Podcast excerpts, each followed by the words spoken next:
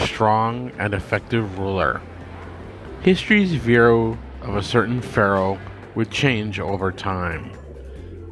It was a hot, dusty day in early 1927, and Herbert Winlock was staring at a scene of brutal destruction that had been the hallmarks of a vicious personal attack. Signs of desecration were everywhere.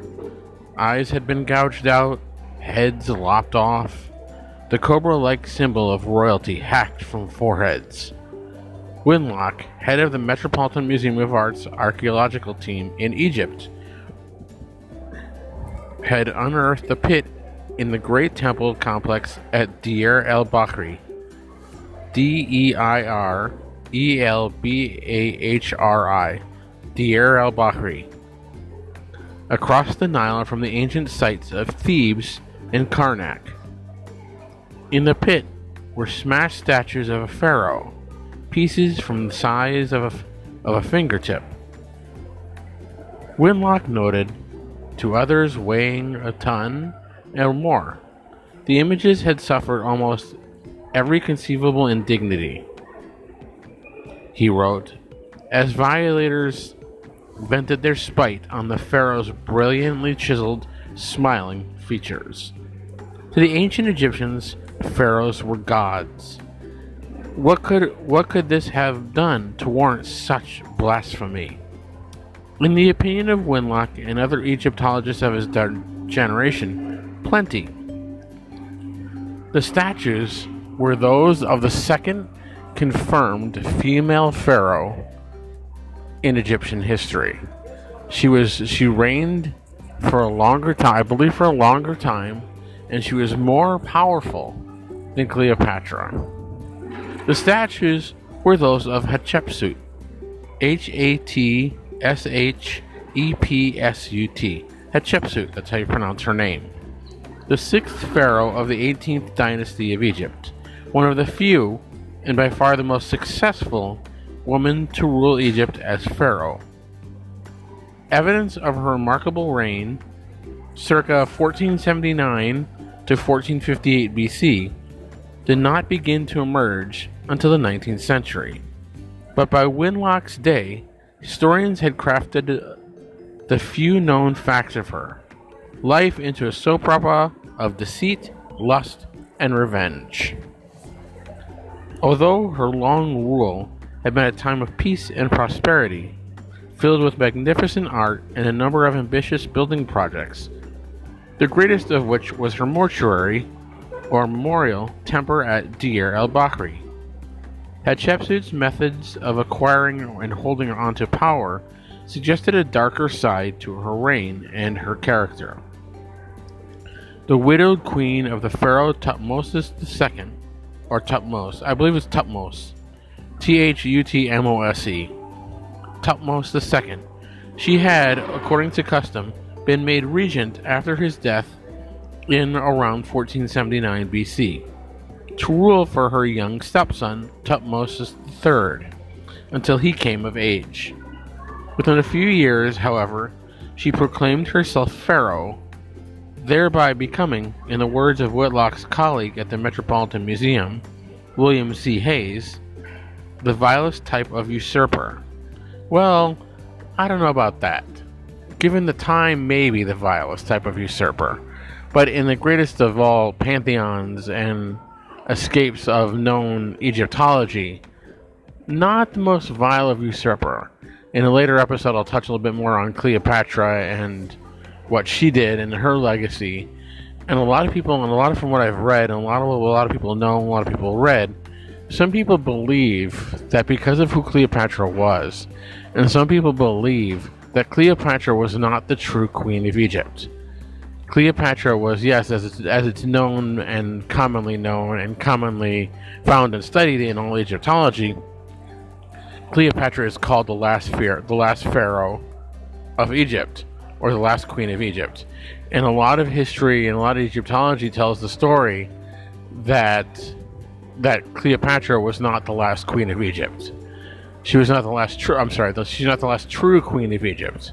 A lot of people in a lot of history states that the last true queen of Egypt was Cleopatra's sister, Arsinoe, A R S I N A R S I N O E, Arsinoe. And Arsinoe was younger than Cleopatra. But a lot of people have said, in a lot of history, a lot of things that I've read, is that Cleopatra was far more scheming than Hatshepsut ever was, ever, ever could have possibly have been. And there's a far more intriguing and there's far more interesting sides to Arsinoe and Cleopatra's story, which will be in a further later episode. That is, and it makes sense with how Cleopatra came in contact with Mark Antony and Julius Caesar.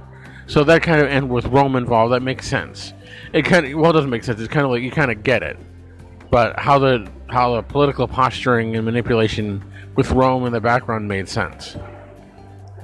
But you can you can when tune in for a later episode when they touch more on what happened to Cleopatra and happened to Arsinoe when how they don't know like I said in Egyptology we have yet to find and no one has found uh, Cleopatra's tomb. No one knows where it is. But we have found, we as a when I say we, I mean we as a species, have found Arsinoe's tomb we know where Arsinoe was buried, and we know where she was. Um, Arsinoe was a little bit going off on a sidetrack here, and I'll get a little bit more of this when I touch on the episode, like I've been saying. Arsinoe was Arsinoe's tomb is found was found in Ephesus, E P H E S U S, in modern day Turkey. And if you look up online to see Ars, um, Queen Arsinoe's tomb in Ephesus, you can see what the tomb looked like and you can read more about what how they found her and how they what what that was like. Um, they also there's also there's also a documentary called Cleopatra Killer Queen, and there's it talks a lot about that and her. There's and I'll get into it like I said in a future episode. But back to Hatshepsut here. She proclaimed herself pharaoh, thereby becoming, in the words of Winlock's colleague William C. Hayes, the vilest type of usurper. Discon- disconcerting to some scholars, too, was her insistence on being portrayed as a male, because in the time, the women couldn't ascend to the throne of being a pharaoh. They could ascend to being the queen of Egypt, but they couldn't ascend to the throne. And in order to ascend to the throne, you had to be a male. So a lot of times, if a woman wanted to see, wanted to ascend to the throne as pharaoh, they had to adopt the principles and the looks of a male. And a lot of times that involved in wearing the headdresses and in Hatshepsut's case and a lot of other female pharaohs' case, the false beard and other things. So she had to to ascend to the throne as pharaoh, she had to adopt the principles and being portrayed as a male. With bulging muscles and a traditionally pharaonic face false beard. Variously interpreted by interpreted variously interpreted by those historians as an act of outrageous, outrageous desperation, an act of outrageous deception, deviant behavior, or both. Many early Egyptologists also concluded that Hatshepsut's chief minister, Senenmut, S E N E N M U T, Senenmut, must have been her lover as well, a co conspirator in her climb to power the so called evil genius behind what they viewed as her devious politics. Upon Hatshepsut's death in around 1458 BC, her stepson, then likely still in his early 20s, finally ascended to the throne. By that time, according to Hayes, Tutmosis III had developed a loathing for Hatshepsut. Her name and her very memory, which practically beggars description, beggars description. The destruction of her monuments, carried out with such apparent fury, was almost universally interpreted as an act of an act of long-awaited and bitter revenge on the part of Tutmosis III, who, Winlock wrote, could scarcely wait to take, it, to take the vengeance on her dead that he had not dared in life. Of course, it made a wonderful story says Renee Dreyfus, curator of ancient art. and interpretation at the Fine Arts Museum in San Francisco. A lot of this again from my notes, and this note saying refer to Wikipedia, refer to this, refer to the Smithsonian, which is where this part of this is from, and refer to History.com. So, uh, and this is what says Renee Dreyfus, and this is what we all read when we were growing up. But so much was so much of what was written about Hatshepsut, I think, had to do with who the archaeologists were, gentlemen scholars of a certain generation. They were concerned with portraying Hatshepsut in a certain way, according to that that fit what they what they fit in their society and what they thought would be portrayed. Hatshepsut was born born Hatshepsut was born at the dawn of a glorious age of, of Egyptian imperial power and prosperity, rightly called the New Kingdom. Her father, Tutmosis I, was a charismatic leader of legendary military exploits. Hatshepsut, Hatshepsut, scholars surmise, may have come into the world about, about the time of his coronation, probably around 14, 1504 BC and so would still have been a toddler when he famously sailed home to Thebes with the naked body of a Nubian chieftain dangling from the prow of a ship, a warning to all who would threaten his empire. Hatshepsut seems to have idolized her father. She would eventually have him reburied in the tomb she was to ha- she was having built for herself, and would claim that soon after her birth he had named her successor to his throne, an act that scholars feel would have been highly unlikely. There have been only two, possibly three, f- female pharaohs in the previous 1500 years, and each and each had ascended to the throne only when there was no suitable male successor available. Cleopatra would rule some 14 centuries later. Normally, the pharaonic line passed from father to son preferably the son of the queen. But if they're and the internet just jumped. Okay, I gotta keep up with this. See, oh, here's a little bit from my notes. The pharaonic line would pass from father to son. I just read that. Preferably the son of the queen, but if there was no such offspring, the son of one of the pharaoh's secondary or harem wives. Now back to the Smithsonian. In addition to Hatshepsut, and another daughter who apparently died in childhood, it is believed that Tutmosis, Tutmosis I fathered two sons with Queen with Queen Ahmes, A-H-M, A-H-M-E-S, Queen Ahmes, both of whom predeceased him. Thus, the son of a secondary wife, Mut-Nofret, M-U-T-N-O-F-R-E-T, Mut-Nofret, was crowned Tutmosis II in short order and probably to bolster the royal bloodlines of this harem claim, er, of this harem claim and harem child. Young Tutmosis II was married to his half sister Hatshepsut, making her queen of Egypt at about the age of 12. Historians have generally described Tutmosis II as frail and ineffectual, just the sort of person a supposedly shrewish Hatshepsut could push around. Public monuments, however, depict a dutiful Hatshepsut standing appropriately behind her husband. But while she bore her husband a daughter, Neferure, N E F E R U R E, I know how to pronounce that, it was Neferure. Her only known child, Hatshepsut failed in the more important duty of producing a son. So when Tutmosis II died young, possibly still in his 20s, the throne went yet again to a harem child. Duly named Tutmosis III, this child was destined to become one of the great warrior kings of Egypt. But at the time of his father's death, he was likely an infant, a hawk still in the nest, and deemed too young to rule. In such cases, when a when a royal blood, someone of a royal bloodline, or certain someone of royal descent was destined or predetermined to ascend to the throne, and they were too young to achieve the responsibility or to assume the responsibility, the pharaoh or the current reigning pharaoh or the government, wrong word choice, but you get the point, would appoint a regent to rule with the the the child or to rule alongside the child in the child's place. And a lot of times that was, that was what happened to a lot of pharaohs, and in this case, that's what happened to Hatshepsut. In such cases, it was accepted New Kingdom practice for widowed queens to act as regents, handling the affairs of government until their sons, in this case stepson slash nephew, came of age.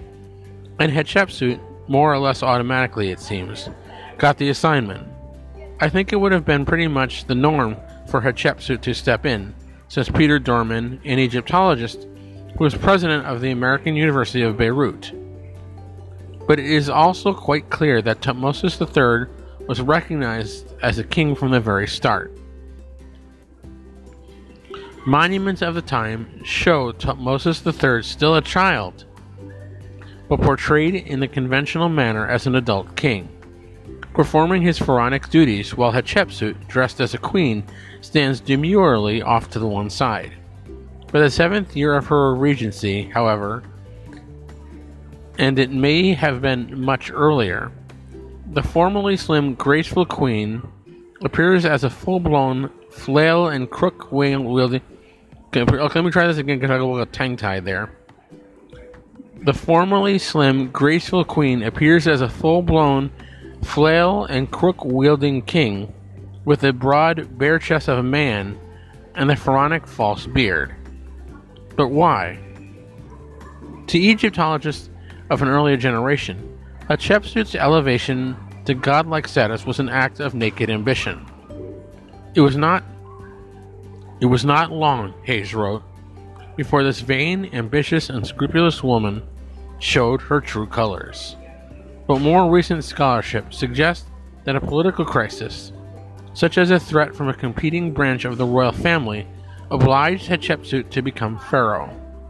Far from stealing the throne, says Catherine Roehrig, curator of the Egyptian art, curator of Egyptian art at the Metropolitan Museum of New, in New York City, Hatshepsut may have had to declare herself king to protect the kingship from her stepson.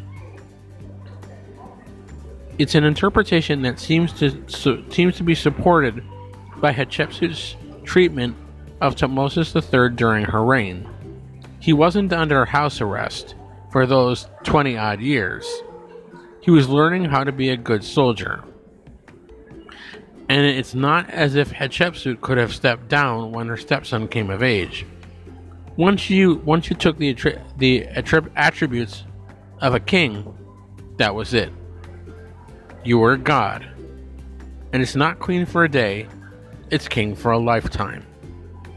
Side note here, and a side note here, a lot of things that you wouldn't know or that you don't know if you look at the the pyramids in Giza. A lot of the way the pyramids are built is on the side. I forget what side but on one of the sides of the pyramid, there's a there's a tunnel. I can't think of another word to say other than to say tunnel. There's a tunnel that leads from the sarcophagus where the pharaoh is buried, leads from well buried where the pharaoh is entombed. Proper use there. There's a a tunnel that leads from the sarcophagus, the pharaoh sarcophagus, up through unimpeded, up through straight out the side of the pyramid and it points up on a huge slope to the heavens. And it was believed at the time when pharaohs were buried, they the pyramids were constructed around them like that with that with that tunnel facing up. It was believed that the pharaoh's soul would ascend th- out of the pyramid through that tunnel directly up to heaven. And it was believed that that's what the pharaoh's soul would would would do, what, what they would want for the pharaoh's soul, because it was believed that in the walls, the walls would impede the passage of the soul, and the passage would, the walls would block the soul from passing anywhere. And a lot of times, when pharaohs or people of noble background as well were buried, they were buried with things that, were, that belonged to them, or things that were important to them in life. So the pharaoh was often buried with gold and riches and things that were of high value that, that were important to the pharaoh or that mattered to the pharaoh. So they were quite often buried with that stuff. And sometimes, if the pharaoh, if the pharaoh had a valuable, let's say if the pharaoh had a valuable pet, the pharaoh was often buried with that pet, and it was believed that the pet's soul would do the same thing as the pharaoh's soul.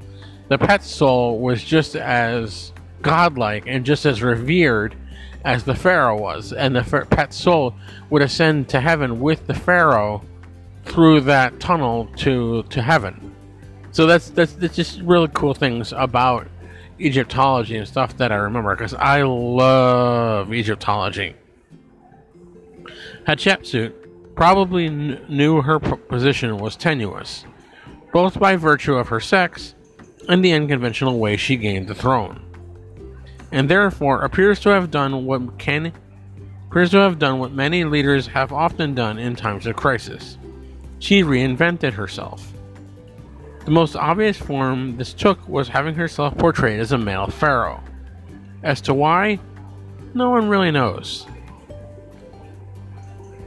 But it is but but an Egyptologist believes in many believes it may have been motivated by the presence of a male co-ruler. Makes sense. A circumstance with which no previous female ruler had ever contended. She was not she was not pretending to be a man. She was not cross-dressing, Cathleen Keller, a professor of Near Eastern Studies at the University of California, Berkeley. Inscription inscriptions on Hatshepsut statues, Cathleen Keller says, almost always contain some indication of her of her true gender. A title, such as the daughter of Re, a feminine daughter of Re, R-E, a feminine word and uh, feminine word endings, resulting from in such grammatical conundrums as His Majesty herself. Now, a lot of times, well, side note here, a lot of times what you'll what you'll find out is that in Egyptology, in Egyptian in Egyptian times, at the time there were a lot of gods, and one of the most famous god, or the king god, one of the most famous gods, was the god Ra, R A, was the god Ra, and he was the sun god, the god of the sun, and his name though his name wasn't his full name wasn't Ra. That's just what he was commonly, or commonly all the time called. He was called Amun Ra, A M U N, Amun Ra, and he was just like I said, he was a sun god. Hatshepsut also took a new name. Maatkare, M A A T K A R E, sometimes translated to truth, Maat, is the soul, Ka, of the sun god, Re.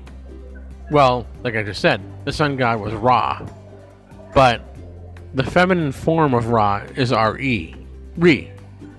So by calling it this, by call it by, by her referring to the sun god as Re, she's kind of identifying her true nature. She's kind of identifying to people she's a woman, and she's saying that.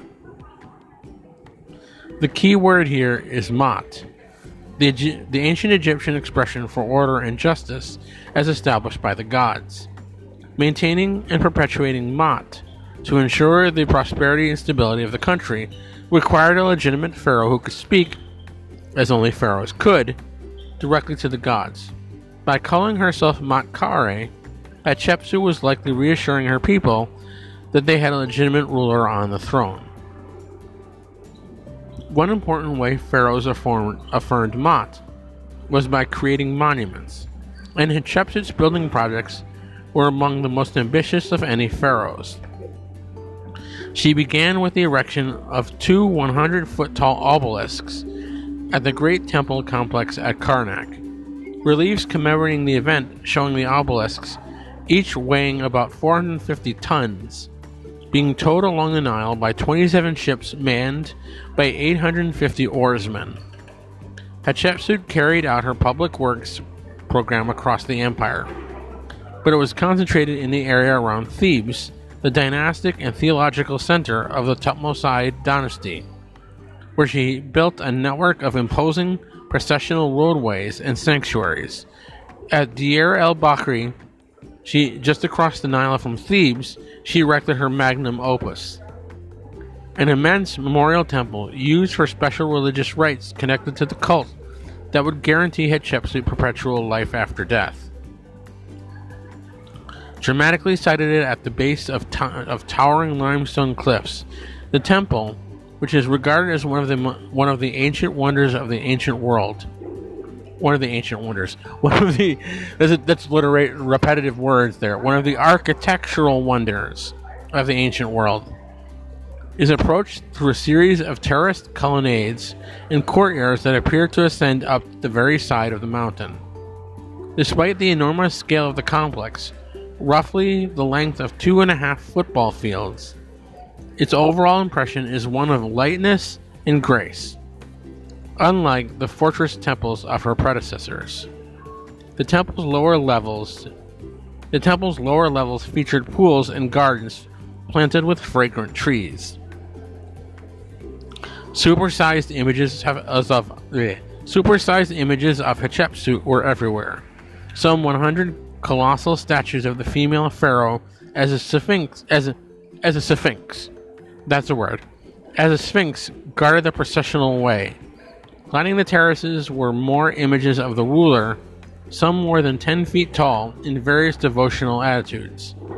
Kneeling with offerings to the gods, striding into eternity or in the guise of Osiris, god of death and resurrection. Miraculously, in a number of these statues, some, re- some reassembled, others still in fra- fragmentary, fragmentary state, survive. Most are massive, masculine, and meant to be seen from a distance. Hatshepsut's, uh, Hatshepsut's temple also featured a series of reliefs marking the achievements of her reign, including a storied tra- trading expedition to the mysterious and distant land called Punt, P-U-N-T, like punt, but Punt, believed to be somewhere on the coast of the Red Sea, perhaps in current-day Eritrea. The reliefs show the Egyptians loading their boats, loading their boats in Punt with an array of highly prized luxury goods, ebony, ivory, gold, exotic animals, and incense trees. Never, reads an inscription, were such things brought to any king since the world was. As a work of art or architecture in, self glorification, Hatshepsut's memorial was an enormous enterprise that must have involved an army of workers.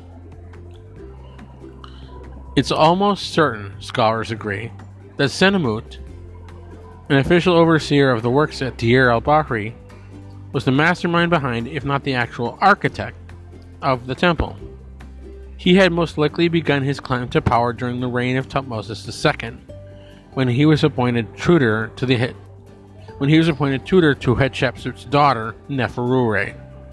But his influence soared when with Hatshepsut's ascension to the throne.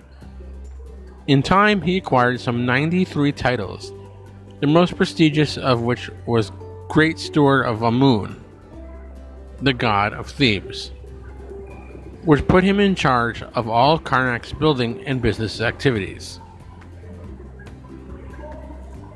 Many of Senenmut's monuments to himself mention his ex- exceptional access to the throne, but he wasn't. But he was a true. But he was a true. But he was a true confidant of the pharaoh, and one. And lost my place and the one upon whose utterances his lord relied. But other scholars believe that Senenmut was the real force behind Hatshepsut's rule. Not even a woman with the most virile character could have attained such a pinnacle of success without masculine support, wrote historian Alan Gardiner, historian Alan Gardiner in 1961 has now become largely discounted by experts as a woeful underestimate of Hatshepsut.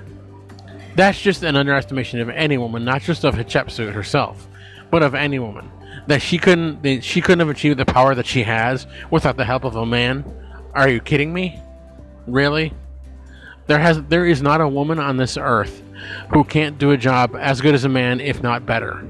I'm betting most of them I'm betting most of the most of the women who've ever run for political office could either do the job as best as a man could do it, and probably do it better. There have been situations that I've seen countless, even in this country, that I've seen all over the place, where the woman could do a job better than a man could. So the fact that somebody, anyone could assume that a woman couldn't achieve the power that she has achieved without the help of a man is total bullcrap. It's total garbage. The woman could probably do it better than he could that's just the history of the time that they were afraid to say that, that they didn't want to say that. Did Hatshepsut and Senenmut share more than power? Probably not. Most scholars, including Peter Dorman, have concluded.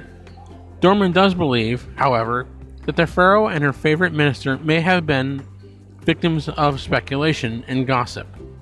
Senenmut's fate is a mystery, his privileged position allowed him to build a splendid tomb for himself near Hatshepsut, which is in the Valley of the Kings, just west of Deir el Bahri.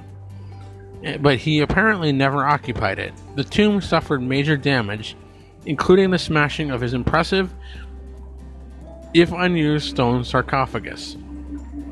It was long thought that, the, that either Hatshepsut or Tutmosis III were the culprits, but recent scholarship suggests some combination of religious upheaval, tomb robbers, and natural collapse.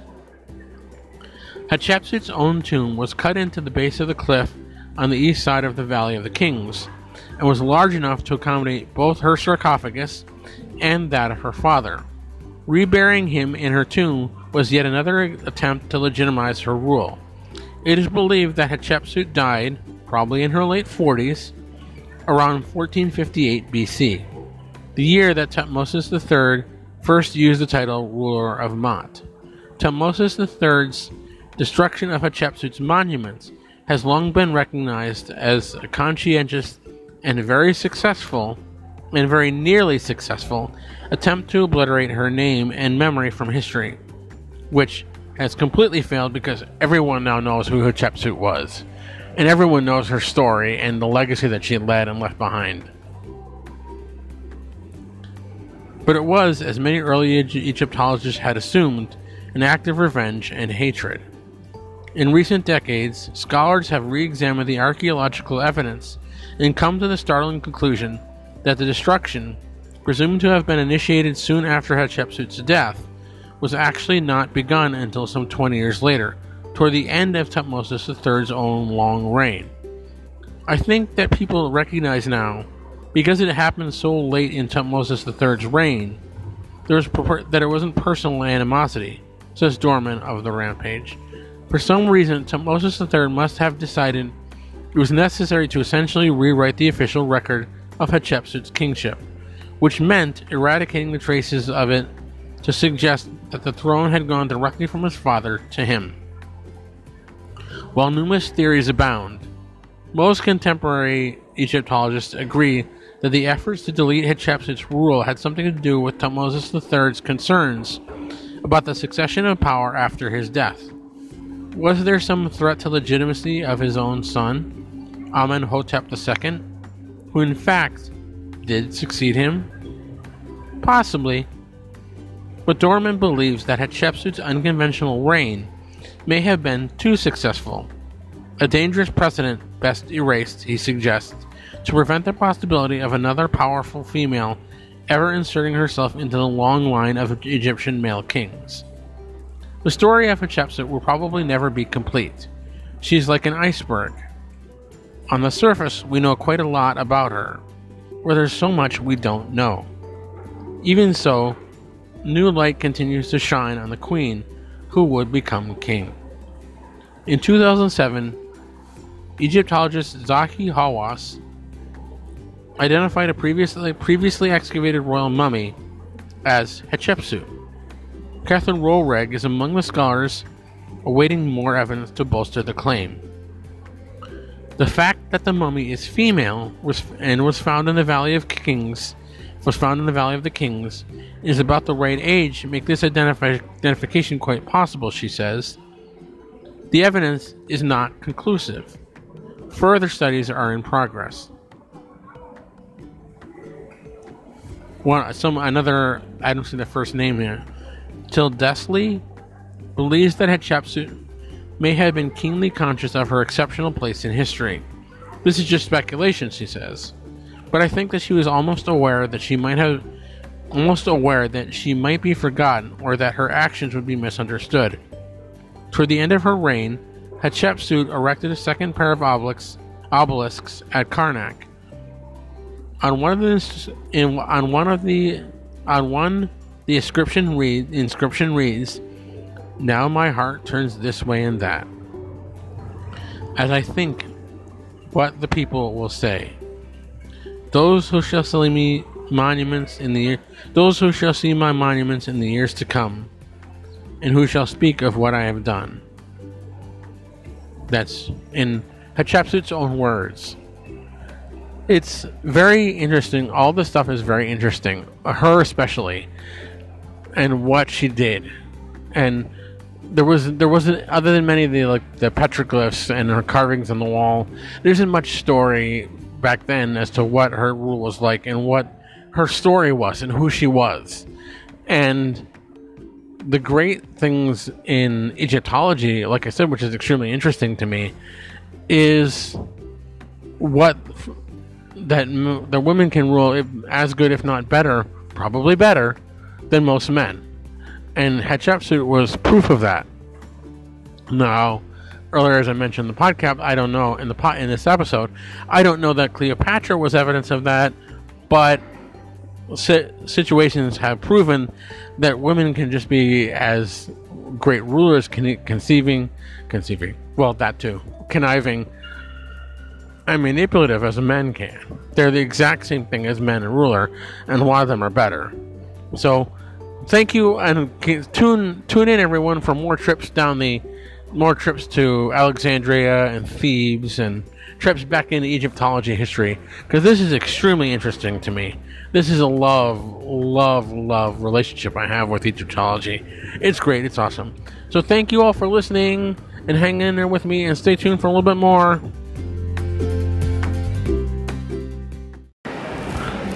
Hey guys, check out the best cruising podcast and YouTube channel for everything cruising needed, everything cruise cruising enjoyed, everything you love about cruising.